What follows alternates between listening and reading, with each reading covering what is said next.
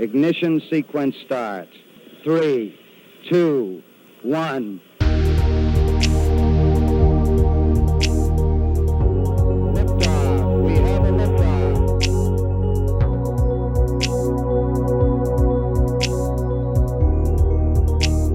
Liftoff on Apollo 11. Welcome back to University, everybody, the podcast where we explore the hard hitting questions about Earth, existence, and the unknown.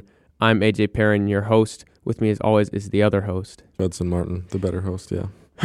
The other host. Yeah, better, I think you misheard. Um, anyway, we're back in the studio after four weeks, and I'm very relaxed to be in here finally.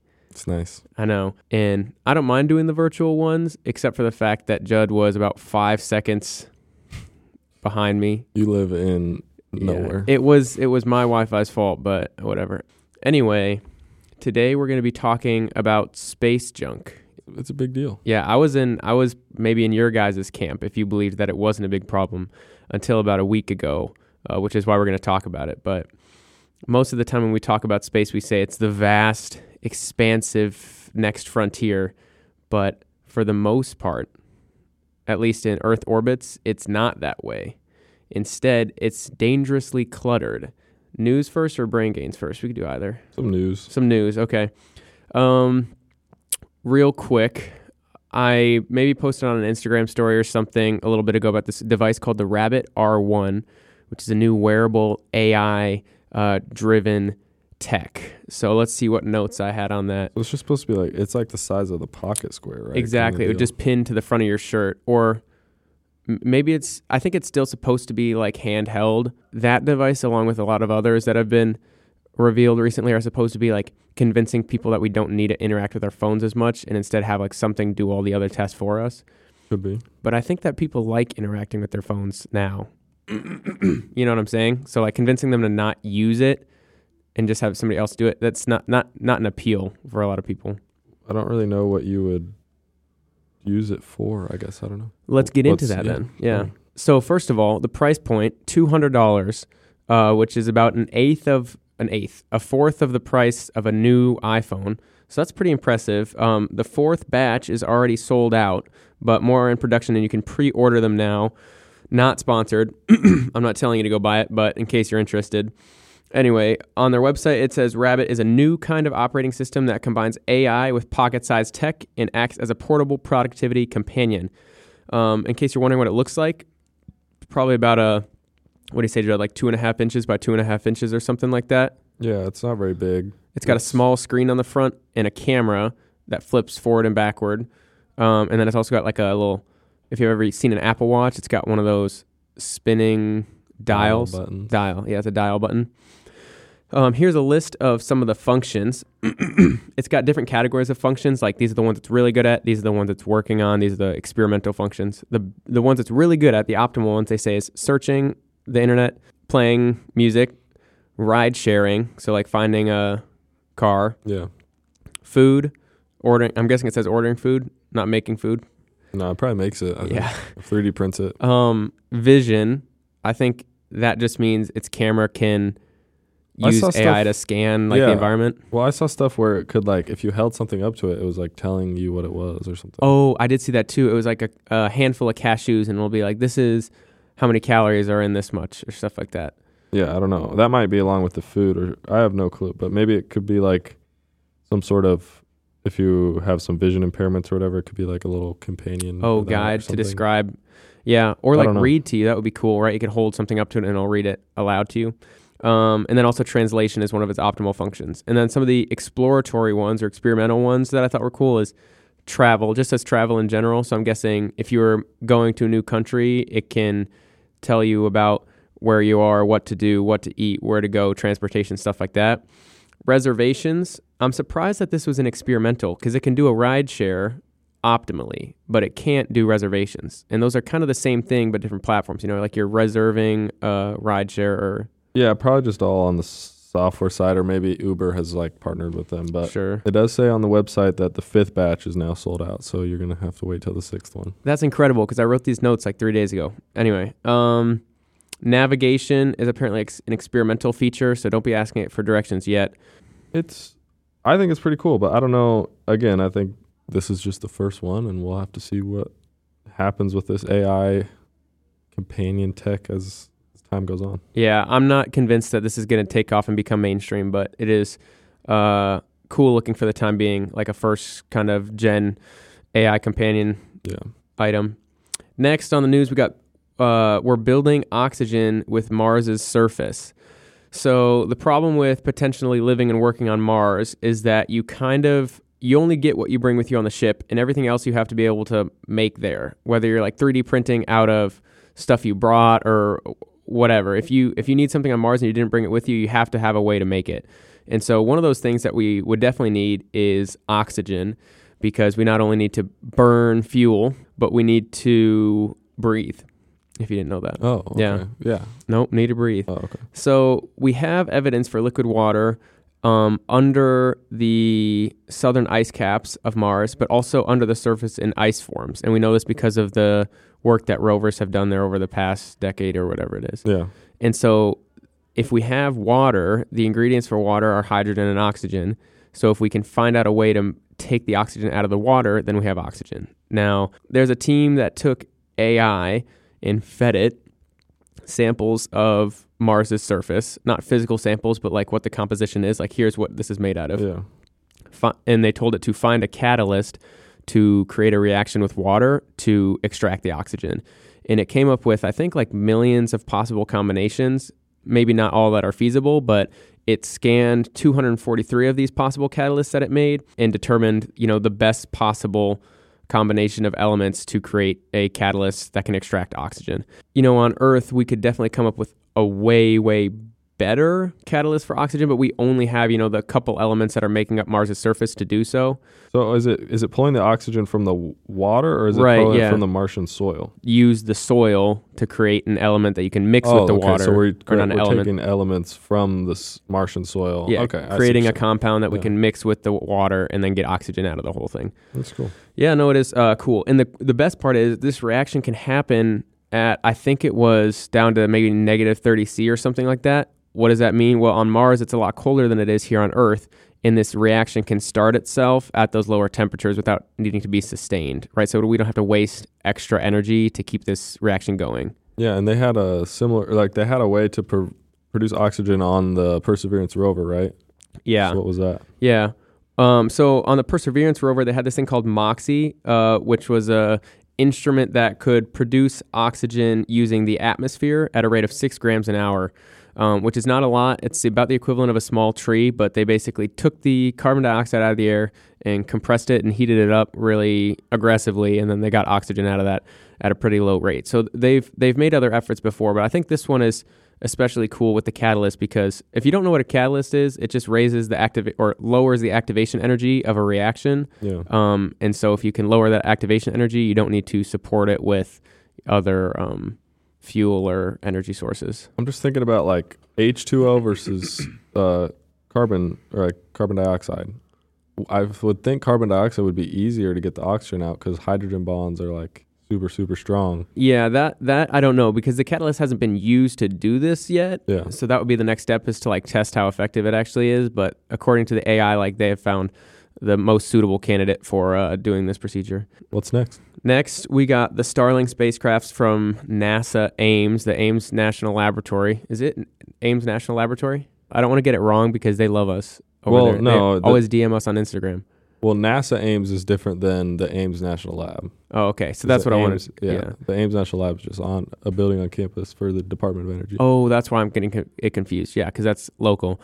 Yeah, no, NASA Ames, um, the Ames Research Center. I think that might be it. Anyway, NASA Ames was doing a project called the Starling Project on the 18th of the month, January. So that already passed. NASA announced that the spacecraft had completed a major mission objective. They were able to differentiate. These Starling spacecrafts are like um, big rectangles with wings almost it looks like you should look up a picture but they were able to differentiate the empty space in the background from the other spacecraft in the swarm that they're meant to work with basically the whole project is aiming to test technology that will allow groups of spacecraft to operate autonomously autonomously without any interference from the ground and also enable what's called multi-point data collection So these spacecraft are going to work together on various missions, and they need to be able to communicate and move with one another uh, without other people piloting them. Is the idea just like to to have multiple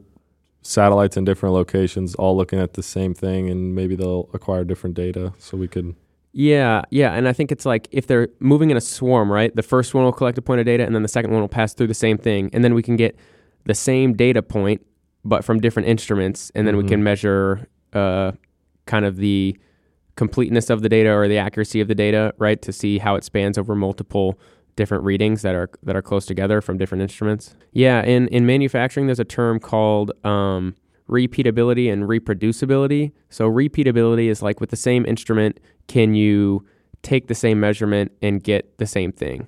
Right. So if I'm I'm the person taking the measurement, I use the same tool again. Like how close will I get just doing it a second time? And then there's reproducibility, where it's like, can a different person come in and do the same thing I just did and get the same thing? So even between people, it's kind of the same thing here. It's like between spacecraft. Moving on uh, to brain gains, Judd, you can start. Yeah, so I got a call from some friends this weekend, um, just telling me to go outside and go look outside because they had seen something they didn't know what it was, and it was it was light pillars. They thought it was like the aurora borealis, and I had to go out and tell them, no, it's not that cool. It's still really cool, but light pillars. Do you see it with your naked eye? yeah. Oh, okay. So basically, light pillars are these. It's really cool. They're these like parallel lines that like go from the ground up to the sky, um, that are just caused by essentially street lights in the right conditions, or or any just bright lights on the ground in this in the right conditions. Where this will happen during winter, where snow crystals are in the air, but they haven't like formed into snowflakes. I guess. so they're Um, just like reflecting the light. yeah, they're Yeah. basically f- reflecting the light, but they're just these a series of like parallel lines that line up the sky. It, was really cool. I got a great picture of it. Maybe we'll post it on the Instagram. But Yeah. it, they were some interesting things, and I didn't know what they were at first, so I had to look it up. But Nice. My my brain gains is that um, I found out that cordless power tools, right, like a Milwaukee or a or a DeWalt or something like that. You know what I'm talking about? Maybe it's a drill, maybe it's a impact driver or something like that. Those were invented by NASA to be used outside of the International Space Station or on satellites because when you're in space, you can't plug in a cord, obviously. So they had to come up with ways to bring energy outside the space station. So before that, it was just corded power tools. And then the first time they were ever introduced it was not on the ground; it was in space. And then it was like made normal here on here on Earth. they don't just have like the normal outlets in the space station. I guess not outside the space station. Somebody maybe that was some oversight is that they didn't think about they're like, oh, you know, they finished the whole construction of it and then the first guy gets outside to do some work and he's like, Oh, so where's like the outlet, you know? He's like, oh, okay. And there you go. That's how you know that like some people say space exploration and research is useless, but that's why you Yeah. got your cordless power drill. Exactly. You wouldn't have cordless power tools without NASA. So there's your tax dollars right back. Okay, let's jump right into space junk. Now we're going to start by talking about where it comes from. Is that a good place to start, right? Yeah. Yeah, okay. So in this is from the European Space Agency. They say within 60 years of space activity, so if we're thinking that that's from like 2020, we're talking about like back to the 60s, right? So we've had just over 6,000 launches from the ground, which has resulted in over 56,000 objects put into orbit. Now, not everything stays in orbit forever, so this means that um, only about half of these things are still in orbit. Um, but right now, global surveillance networks such as European Space Agency's Debris Office or the United Space, the United States Space Surveillance Network, they track about 30,000 objects that are still in space. So out of those 56,000 objects that have been launched, um, about half of them are still up there, and we're tracking about 30,000. But the interesting piece of this is that that's not just 30,000 satellites, because as of September last year, only 9,000 of them are satellites. This means that Judd, it's made up of a lot of pieces of stuff. 30,000 objects we're tracking, but only 9,000 of them are satellites. They have to come from other sources like the most important ones that we'll talk about on this episode are collisions and explosions, essentially. And so those two events have caused space junk to radically spiral out of control. at this point, all the mass of the space junk in space adds up to about 1,100 tons. Besides the amount that are satellites, the rest is usually upper stages of rocket related objects, or the other. The other big portion comes from, like I said, 600 in orbit fragmentation events in the last 60 years, including collisions and explosions. Now, collisions right now are incredibly infrequent, but as space travel picks up even more and more steam, collisions are expected to dominate in the future. 600 is a lot. I did not think it would be that high. It says 630 since 1961. There's been 630 events. Um, 42% of those events have come from China. Uh, just under 30% have come from the USA, and 25% from Russia. And those are like the Yeah. the space vehicles that were responsible for those events. But The the interesting thing is that so we're tracking 30,000 objects, but we can't track every object because not all objects are sized enough to be trackable. So now we're looking at a population of 90,000 objects that are greater than just 1 centimeter. So our, our, already you can start to see how we're kind of filling up the sky. But when we start to think about things that are even less than a centimeter, which is very easy to make when you're colliding and exploding and stuff like that, yeah, we're already reaching into the trillions of objects. that's a lot of objects. I know. I, I would like to point out that I would a lot of these objects, if we're talking about trillions, clearly a lot of them have to be in some subcritical size where they just don't matter at all. Um, be, but yeah. a large portion of these objects are super small and still super dangerous. So let's talk about maybe the explosions first and, and how those happen. Rockets, when they launch, they have different stages that will like detach, Yeah. right? During the course of the of the exit, right? Yeah, the idea is if you have a fuel tank and then you run out of fuel in that tank, you want to shed the fuel tank because that'll Yeah. make you lighter and easier to escape the atmosphere or the gravity. Yeah.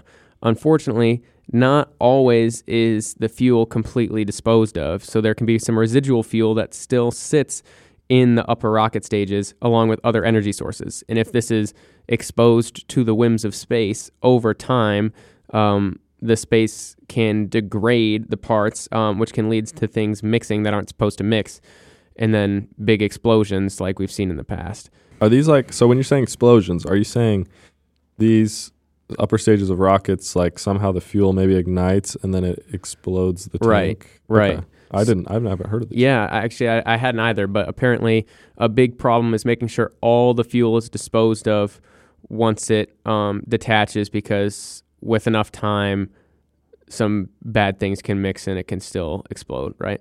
A big problem is people that are launching the rockets not having a plan to dispose of them. So that's kind of the the way that explosions cause problems. But then collisions are also really really dangerous when it comes to creating space junk, right? Creating this disparity between the 30,000 objects we can track in the tens and tens of thousands and millions of more objects that we can't track, the dangerous ones, right? Right. It, um, it almost reminds me of the episode we were we last had, the asteroid episode, where some asteroids we can track, but most of the other ones are just too hard to spot and too hard to follow along a path for us to be able to make meaningful predictions out of them. Yeah, and if we're having trouble, you know, viewing asteroids that are only maybe a couple meters across, imagine when we get down to the centimeter scale. And sure, they're closer to Earth, but Yeah. still, still very difficult. Yeah. So, like I said, collisions are a big problem. One of the most notable collisions in the past was an anti satellite test um, conducted by China. So, past satellite interceptions by missiles are a huge part or a huge contributor to space junk.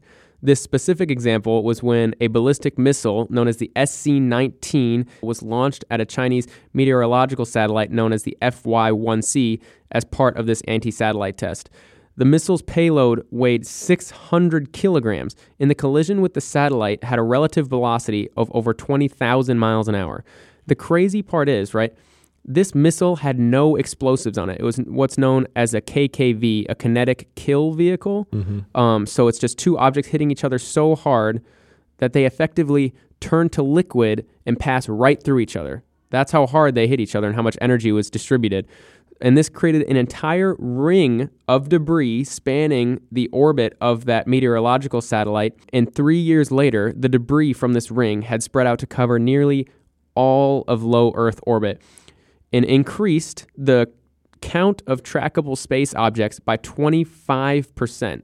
So you see that picture you're looking at right there? Like Yeah. that's the ring it created at first. And then three years later, that debris um, had spread out to cover all of low Earth orbit. Can you imagine how many we were counting before that test in 2007 and now afterwards? Like that's just a huge um, increase in the work that we have to do to keep all our other satellites safe.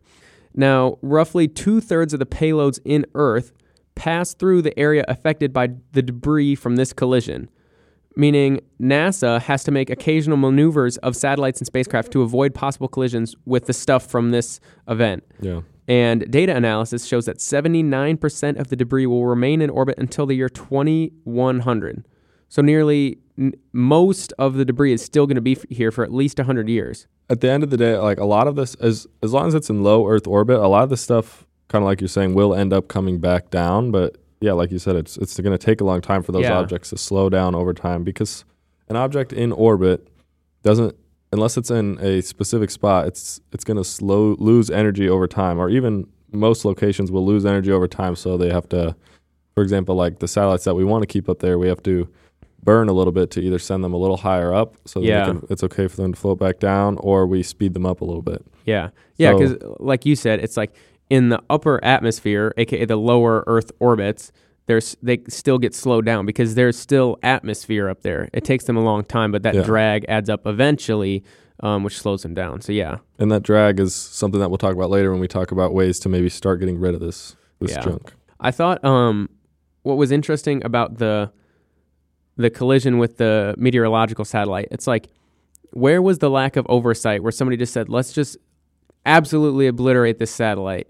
And I, and I can't help but think this. If you look it up, the F1YC satellite, the one they hit, had only been in orbit for a couple of years. So it's like it really, in my opinion, hadn't gotten its full use. You know, like why destroy a satellite that quickly after you launch it?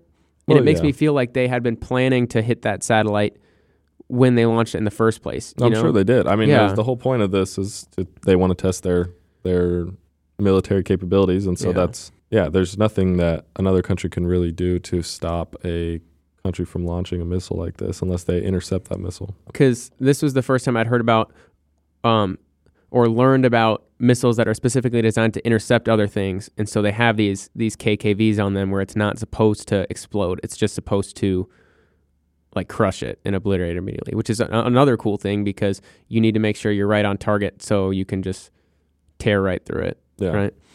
Uh, anyway, there's other sources of space junk besides the collisions and the explosions. A couple notable ones are um, when solid rocket motors fire. Um, obviously, it's solid fuel, so pieces of slag and little tiny debris can uh, come off of these explosions. Another thing is if there's coatings and paint on the outside of spacecraft, these can flake off over time from either collisions with other dust or ultraviolet radiation. And so, you know, you know, you're thinking just little flakes of paint and specks of coating or whatever. That's not a big deal, but it really ends up being a a problem because that's why NASA has to design their spacecraft to withstand these these oncoming collisions. Um, and I guess maybe this falls under the news category, but a couple days ago there was a like a meteoroid that burned up over.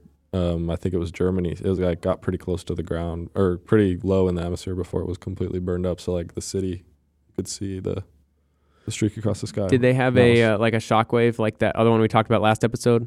I don't know actually. I just saw the video of someone recorded the. That's good timing because we just came out with that episode, Yeah. and now you can you can go listen and understand why Judd said meteoroid and not Yeah. meteorite. Yeah. Good vocab, by the way. You were you were correct. You used the right I'm word. on top of it. I know. There's also non-man-made objects that we have to account for that that counts kind of falls in the space debris category, which is what's known as the sporadic meteoroid environment. Um, kind of hard to explain, but basically, it refers the sporadic meteoroid environment refers to the existence of numerous random meteors uh, and meteor particles from comets and asteroids just floating out there in space. The the particles are frequent enough to pose a threat to spacecraft, which means they have to be designed in order to withstand these or dodge them if they're incoming. So NASA has a model that they call the meteoroid engineering model to capture the environment for uh, Earth orbit, lunar orbit, and interplanetary space. So the three things we're interested in. The model kind of predicts based on gravitational effects and shielding effects from planets and whatnot how many meteor- meteoroid particles they expect to be floating in the area, um, and then therefore how much they have to account for and how much shielding they need and and whatnot. So there's this predicted flux of meteoroid particles that are designed for depending on where the spacecraft is going. Um, I know it's supposed to provide information as to how much how many impacts they can expect. Yeah. Okay. Um, anyway, so now that we've talked about where space junk comes from, right? To recap, collisions, explosions, meteoroid particles, um, and then in general, just satellites and other objects that we're tracking right now, whether they're uh, active or inactive satellites. This combines for a, a shit ton of stuff that we have to watch out for when we're flying around.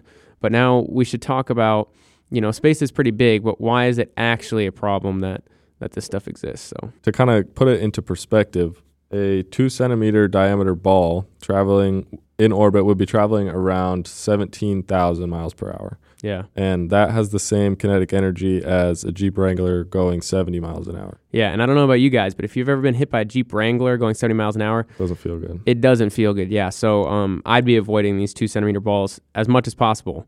Right. Right. And imagine, I mean, the energy just increases linearly as you, you know, add mass or size to these objects. So, Or add mass, add speed, right? yeah, if in- increasing mass or speed, Think about the size of the ballistic missile we were talking about. Probably a little bit bigger than two centimeters, right? Right. So how does that? Imagine how that energy is going to scale up when it collides with another satellite. obviously a lot of energy, enough to, like you said, melt melt straight through each other. So, Anyway, so space junk is a pretty big problem. There is a we should know, like just for completeness' sake, there's a pretty there's there is a little bit of a balancing act that happens with space junk. So um, if it's in like Judd said, if it's in lower orbit, it can get pulled back down to the surface and burn up in our atmosphere. That's good. Or if it's in really high or- orbits um, and they stop using them or whatever, they can get pulled out of orbit by lunar gravitational effects or solar gravitational effects um, over time, so be lost out of Earth's orbit.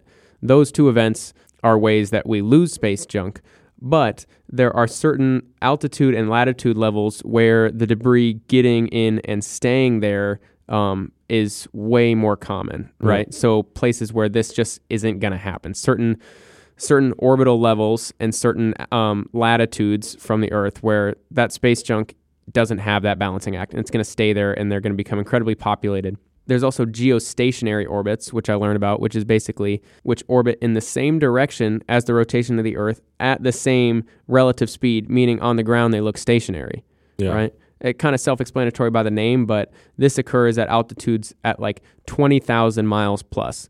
Um, so really, really far out there, we can have these geostationary satellites that are moving with the Earth, and I thought I thought that was pretty interesting. If if you're in two different cars, you know, you're going in your car and there's a car next to you and you're both going 40 miles an hour, to you it's going to look like that car's not moving. Okay, so like we said, there are certain orbits and certain latitudes where space junk is going to get there and stay there. And now, if we doubled the amount of objects that were in these areas in space, we won't just double the collision probability, right? There's not twice as many objects, twice as many collisions. There's going to be quadruple the amount of collisions. And so, this is a situation that kind of snowballs. Collisions are eventually going to be the thing that dominate. And you can kind of see how this is going to happen because as things collide more, more objects are made. And then, like I said, it's not going to double the probability. It's just going to start increasing exponentially. This self sustaining increase in collisions is what's known as the Kessler syndrome. And it's agreed between space agencies that this is something we need to avoid at all costs. And it basically says that, predicted by Donald Kessler, it says that um, there's a future where space is just filled with dangerous objects and all encom- in an all encompassing cloud of particles that have occurred from this um, these collisions over time. Yeah, so who knows? Maybe nothing could exist at a certain period without running into any debris, and so we just can't even launch stuff into space um, because we've trapped ourselves in from our own junk, right? Yeah. So a Well- little scary. That is pretty scary. Okay, guys, we're going to be back to talk about how we're going to track and how we're going to solve the issues that are arising from all this junk. Junk.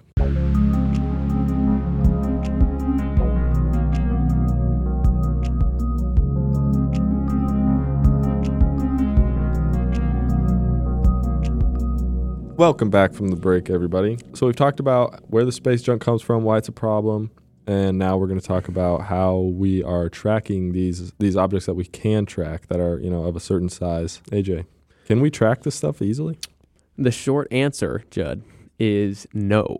And that's because let's think about asteroids for a second. We talked about that last episode. If you thought it seemed hard to track asteroids, these objects may be closer, but they are incredibly small, 100 kilometers up in space, and it's only two centimeters. You know, traveling with- at 17,000 miles an hour. yeah, even with yeah. some of our best telescopes, you know, how are we able to to Right. track this stuff? But there is a couple people obviously doing this. Um, one would be the Department of Defense, um, and this I think this responsibility. I was just reading that this responsibility was maybe getting passed over to a different agency. But anyways, the Yeah. Department of Defense has a series of telescopes um, which are just devoted to tracking these objects. In order to add the, or well, they have a catalog of all these objects, um, and they usually try to track down or trace down these objects all the way back to the launch that they came from, and how they're able to do that. I don't really know. It's pretty impressive. Math. Once they track the object, that's not even where the job ends. They're like, if we can't find out where, th- they're more interested in finding out where it came from. Right. But I think that makes sense from the Department of Defense because they want to know, like, they want to catalog the sources of these issues so they can track down, you know, what is the thing that we need to mitigate the most. even if a spacecraft has even a 1% chance that it's going to be hit by any of these these objects they're going to correct its um, trajectory and its orbit to make sure that there's no collisions that occur That I also I also thought was interesting, but maybe just makes sense because, like you said, they don't want to be the next collision that adds 25% more trackable objects to space. So they take this like incredibly seriously. Like if any of their models are saying we might get hit, they need to do something about it, right? They don't take no chances. this is obviously all really complex stuff but thinking about okay we're going to move this uh, satellite's trajectory by one degree this way and so now we need to check okay is it going to run into any other space junk? Is it going to run into any of the meteors we're tracking? Is it going to run into a planned launch that we have next week? So Yeah. they have to look at all of this stuff and so i'm sure there's some very strong supercomputers just looking at the best way to change the orbit and these events have to be planned um, probably weeks in advance before that kind of correction can be made Now, the Department of Defense does this through its uh, series of telescopes, right? But they can only track things that are larger than 10 centimeters. So just thinking about how many objects we can't track uh, means that even when we're making corrections to avoid the 1% chance of a collision, there is a whole field, a whole background of small objects that we are in the dark about. And like you said, uh, we kind of know, maybe we know some of those areas where there might be more populated, but it's still just kind of a game of chance. Speaking of a game of chance, there have been some events in the past uh, where some issues have come up from this space junk, right? Yeah. I mean, one of them that was really close but didn't actually happen was in June of 2011. There was uh, an incident with the ISS where we were tracking an object that was going to come dangerously close. We didn't know how close at the time because this was an object that we actually weren't tracking from the ground. It was one that the ISS's own, like, kind of defense systems had picked up. Mm. Um, so they didn't have much time at all. We only they knew that it was coming about like at 20 minutes in advance. So Whoa. the astronauts heard about it and they ran down to the Russian Soyuz capsule, which if you've listened to our ISS episode, you know that that's kind of like the home base and it's also like the life raft um, on the ISS. So if anything's going to happen, all the astronauts rush down there and they Jump ship, basically? yeah, they can detach and, and come back to Earth if if there's ever an emergency. So this object ended up passing within a football field of the space station. So that's and we're when we're looking at the scale of um, space, that's pretty freaking close. Um, Yeah, no kidding. so they just kind of sat and waited, and they were you know fearing for their life and things like that. So it was definitely a scary experience for them. But And I guess you wouldn't know if it's going to hit the capsule you're sitting in right now, too, you know? yeah, Or if the comp- components to detach the Soyuz capsule from the rest of the space station is going to work properly once this collision happens or whatever. right. And you don't see it coming, at least not with your naked eye, because these are traveling too fast. too fast, and this was probably very small because it was one that they weren't tracking from the ground. So yeah. Another kind of maybe more funny story. So normally the SpaceX has a lot of these launches, and their fairings um, normally come down in the ocean somewhere. Um, two two people that were vacationing in the Bahamas had located one of these. That it had came up on shore, and so they found there was actually a GoPro inside of the fairing because if one of these ever recovered, I guess Elon wanted some footage of it, and they Yeah. posted it uh, on Twitter, and then Elon repo- responded to them asking to get that GoPro back and all this funny stuff. So it was kind of a big thing on Twitter um, back when that happened. Huh. So this wasn't actually I would I would have ransomed that for so much yeah. and unbelievable. I mean, now he knows your name and stuff, and it's not your property, and he can sue you. But like, Well, there's interesting laws. I think. Well, we talked about what happens with the meteor, uh, oh, the meteoroids yeah. that come down to Earth. This is sort of a similar issue where it's like if this comes down and you find it or it lands on your land, whose whose Yeah. actually is it? I know when Skylab came down, um, the that's the first U.S. space station, right? When Skylab came down, NASA was like, if you find a piece of it, we'll give you money and we'll put it in a museum. Um, so they were they were really interested in getting that kind of stuff back, and that's another opportunity to make make a little dough. But people were definitely trying to fake it, so they had to like check every piece to you know see Yeah. if it's legit. Another incident in the 70s, a Russian nuclear satellite. Um, so that's a big deal. Came crashing down to Earth, along with its 50 kilograms of enriched uranium fuel on board. Pretty scary stuff, deadly stuff. So this junk uh, got scattered all across northern Canada, and Canada ended up having to spend six million dollars to recover like all of the the pieces and fragments of this satellite because they wanted to make sure they got it all because they didn't want uranium just sitting around. Uh, they spent six million dollars recovering it all, and they billed that six million to the Soviets because this was their their satellite that had failed and all that. And the Soviets only paid back half of the bill, and those, so this is like one of the only times where a country sent a bill to another country for for like their cleanup, I guess. And so it's kind of interesting, but I'm, I'm just imagining that check like coming in the mid. Like, who does that? Who sends that to who? You know, do you just address that to the country of Russia and be like, you guys have to figure out a way to get rid of this? I guess so. I don't know. I don't know the international banking situation, but So we've got some other fun facts just from the last couple bit we've uh, or last couple bits we haven't gotten to talk about yet. The first being Judd alluded to this. The first ever crash or collision uh, between satellites was between a private American satellite named Iridium 33 and a Russian military satellite Cosmos 2251, which collided at about 27,000 miles an hour, and 2,300 trackable fragments were generated. So this is almost like almost comparable to the Chinese ballistic missile ch- test. Um, is this first crash that ever happened? And I'm just imagining both parties on either end of this collision just being like dumbfounded because this is like the first of its kind, and maybe at this point people aren't thinking about collisions being that big of a problem in the first place, or even that uh, likely of a of a thing. But here's another piece. Last year, the FCC, Federal Communications Commission, issued the first ever fine for space junk against the Dish network. Right, so Dish does the satellite TV. They had left a retired satellite in orbit. Um, without getting rid of it, which went against the satellite's license because you have to get rid of satellites after their useful lifetime, after 25 years. We said earlier it's the Department of Defense's job in the U.S. to take care of space debris, but the FCC you know, after this, they really started to make public their interest in taking over that job because they are extremely passionate about getting people to take care of their satellites. And they actually want to reduce that time from 25 years after a mission's life cycle to five. But I think maybe they just want to make their job a little more relevant since nobody's watching satellite TV anymore or cable TV for that matter, is they just have nothing else to do. So they're like, we're going to be the space police now, I guess.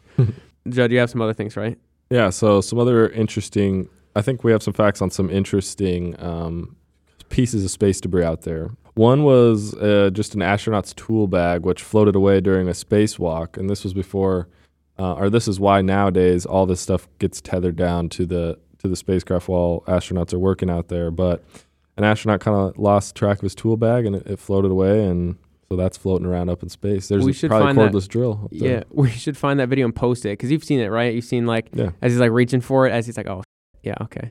Before um, urine recycling systems were put on place on the ISS, um, we were just dumping astronaut pee out there, and so when they would first release it out, it would instantly freeze, obviously in the in the cold of space, and so it would become shiny and it would reflect the sun's light, and so there's just these shiny pee clouds floating around um, around the Earth.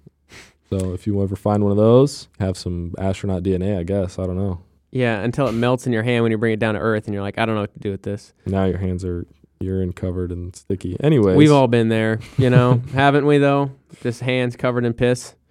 yep. Yeah, Sometimes. my mornings. um. Anyway, so another here's another piece is that most communication satellite operate at 22,000 miles, but most of them are in geostationary orbit because if you're a satellite that is supposed to send and receive signals to a certain part of the globe, then it wouldn't be helpful if you spun around to the other side of the globe, right? So you have to stay stay in position here, there. But when they're done, instead of coming back down to Earth, it's easier to push them into a graveyard orbit. Oh, Judd, I'm reading your part. I forgot what It's my part. colors. Damn, It's I get I got mixed up on the colors. But well, yeah, hey, you're doing a good job. Okay, good. Yeah, but they get pushed into graveyard orbit essentially because it's much easier than sending them down. It's just to push them away where, where they will hopefully never harm uh, another piece of spacecraft. We're putting it in that junk drawer. You know, everybody's got the junk drawer in their house where it's got all the junk, Yeah. like the space junk. You know, it's Yeah. you just. I don't know where this goes. I found it on the counter. I'm going to throw it in the junk drawer. Yeah. So that's the graveyard orbit That's the graveyard orbit. I think I know why I was so excited to read your part is because the next fact I thought was funny, which is that Gene Roddenberry, um, who was a screenwriter for Star Trek, the Star Trek series is, um, anyway, a capsule of his ashes about about the size of like a chapstick um, were put into orbit sometime in the 2000s above one of the space shuttle missions. And I was just thinking here, like, can you imagine if that untracked object, right, that was about to collide with the ISS was Gene Roddenberry from the grave, just like orbiting and getting ready to collide with the with the space station?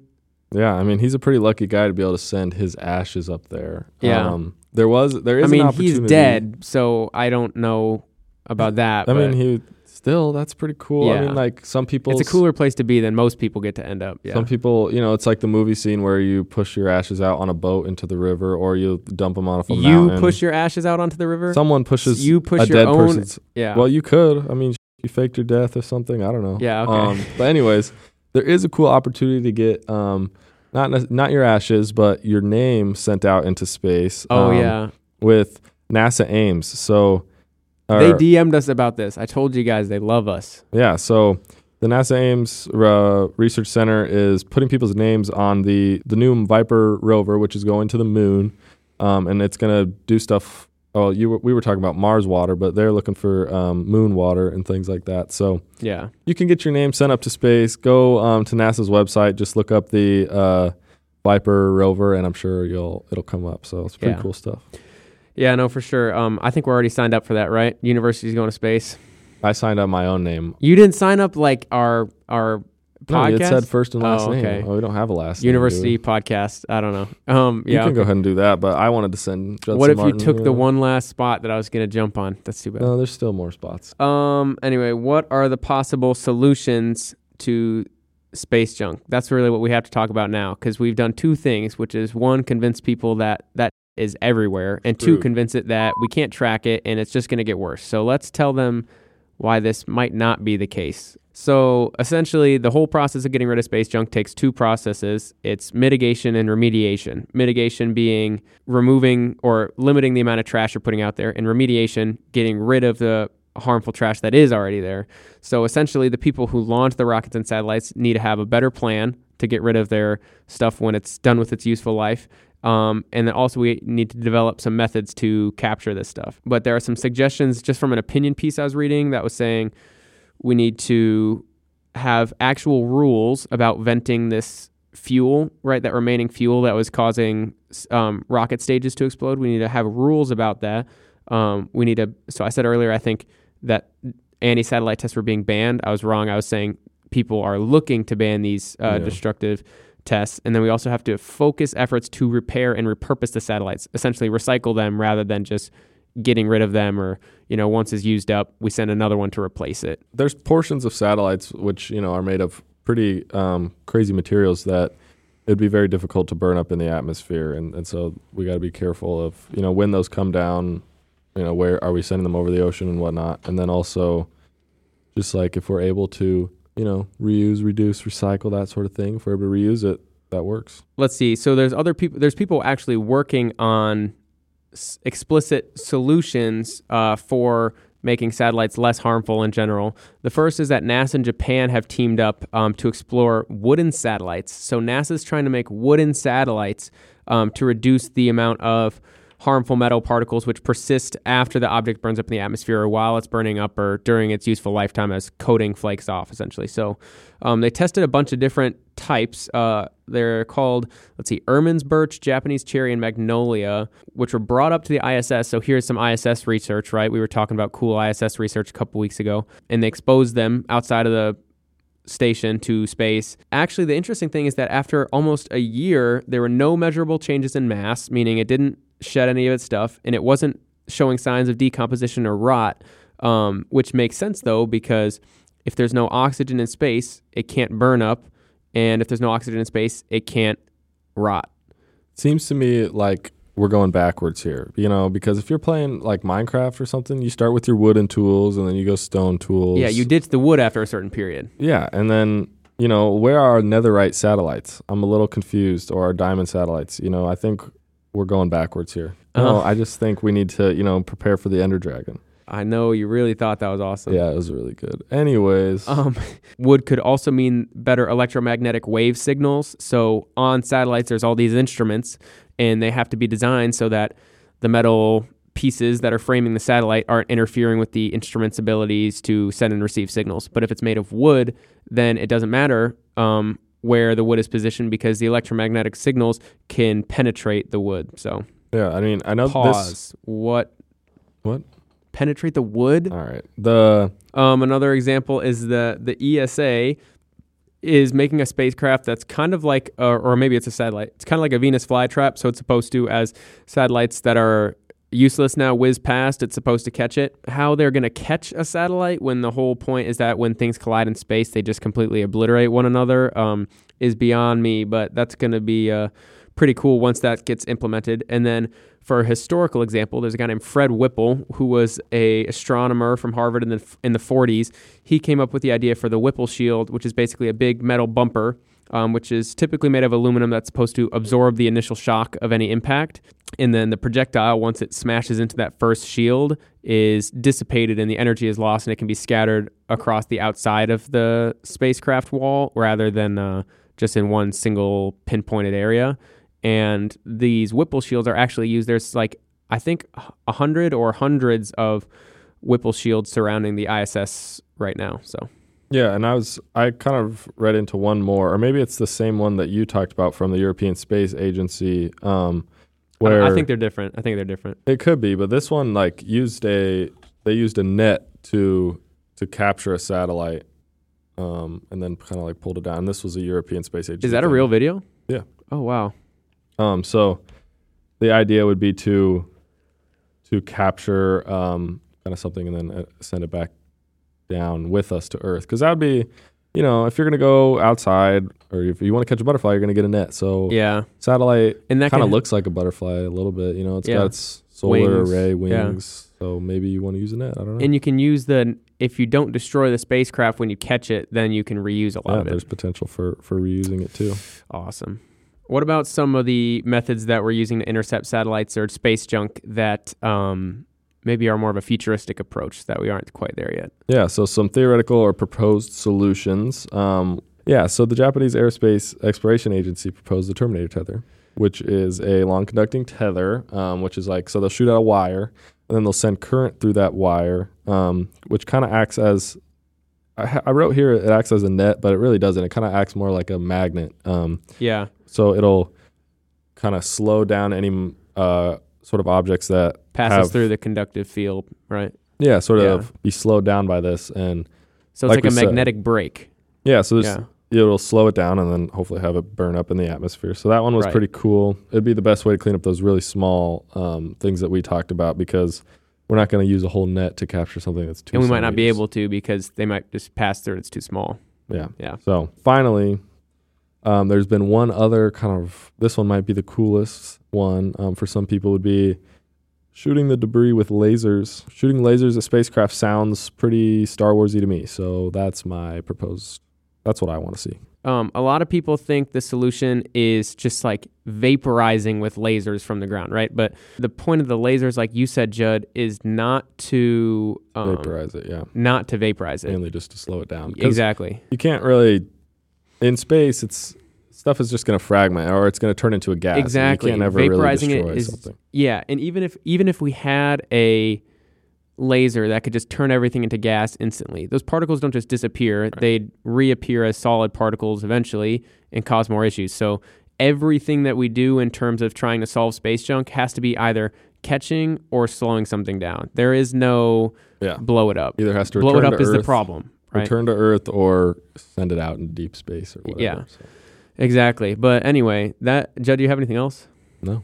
So that will bring us to the end of the episode. We've explored why space junk or how space junk appears, why it's a problem, how unfortunately little we're able to track it, and then what we're going to do about it. So it's up to some interesting engineering to to solve this issue so we don't run into the uh, Kessler syndrome and just make our skies unflyable for the future. Yeah, because that would be unfortunate as so. as we increase the amount of things we have to look at, it, it makes it harder to conduct our duties in, or our missions in space, and that's you know we want to keep doing that. We keep exploring. So what is from up the the guy says the something is out there the wilderness is out there or uh, adventure is out there adventure is out there. i thought it was more deep than that or something but yeah adventure's out Pretty there Pretty profound, really. yeah if you it's the simple and short things that really are the most impactful Aristotle. That's yeah that's insightful. now we got to move on to our listener shout out guys um, because we've reached the end of the episode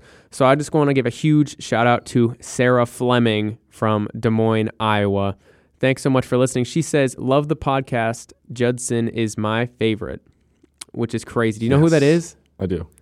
see that's not even fair right? All right um, but anyway thanks for listening. She says pick me i'm really funny sometimes. So she didn't tell a joke and she didn't make me laugh. She made judson laugh She's not so that she, funny. yeah she might it must not be that funny. Thanks for tuning in and hope you're doing good with whatever's got you uh, busy these days. Anyway so if you're like sarah and are an amazing fan of the show um, and you're looking to elevate your university experience and become involved now's your chance because right now uh, we've got our patreon up and it's got benefits like no other.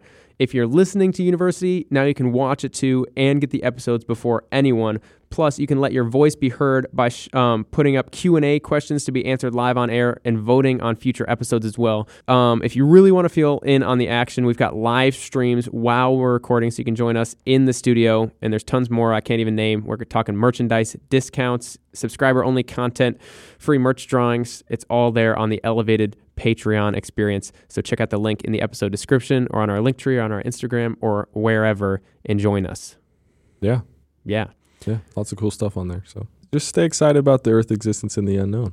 yeah um, and avoid that space junk Yeah, yeah, or capture start. some for a ransom Three, two, one.